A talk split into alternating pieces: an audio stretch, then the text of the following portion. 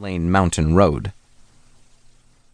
She used to keep Dad up to date as he drove along on all the motor statutes he was violating. That's one of the reasons they got divorced. I'm not speaking to her right now. Last Monday, I came back from two miserable days in my dad's custody to find she had painted my bedroom a ghastly pink. She said she had read this color was widely used in hospitals to calm mental patients. I told her I wasn't mentally ill. I was just a teenager. Meanwhile, I am now embarrassed to invite my friends over. When you're a slight, unathletic teen who reads a lot and likes Frank Sinatra, you really don't want the word to get around that you wank your winky in a room that looks like Dolly Parton's boudoir. Friday, July 20th. I got a headache from reading, so I thought I'd try typing for a while. I'm still using the F3 help key a lot. Too bad life doesn't have an F3 key. I'd press it and tell them to send over two chicks, 16 years old and more than usually horny. This summer, I'm reading Charles Dickens. I've read David Coppertone, Great Expectorations, Little Dorito, and now I'm deep into A Tale of Two Townies.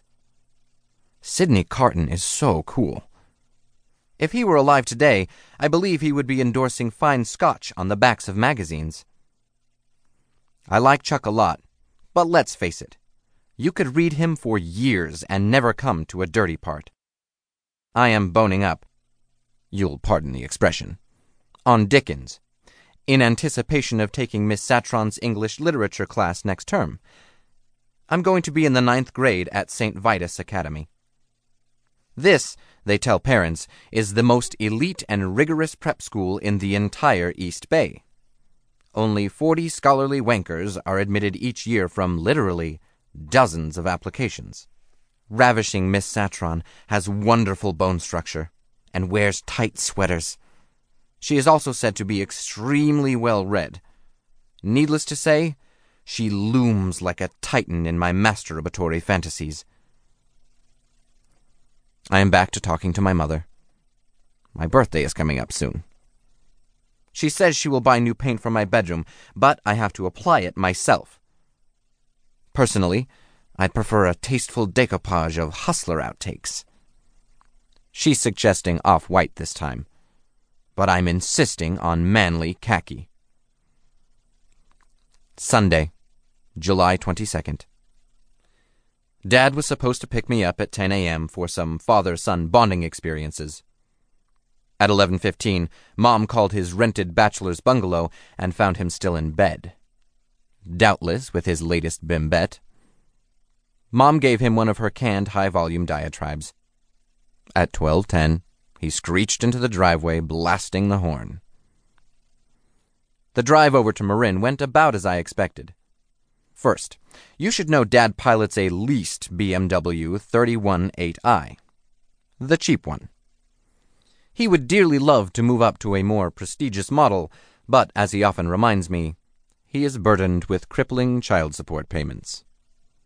In the journey of 16 miles, he changed lanes 82 times, honked the horn seven times, and flipped the bird to four drivers.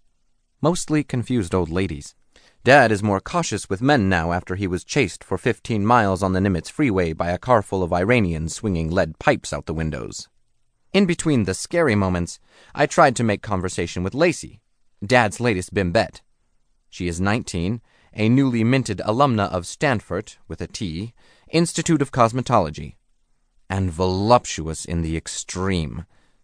Since I am frighteningly inarticulate around girls, I force myself to practice with Dad's bimbettes.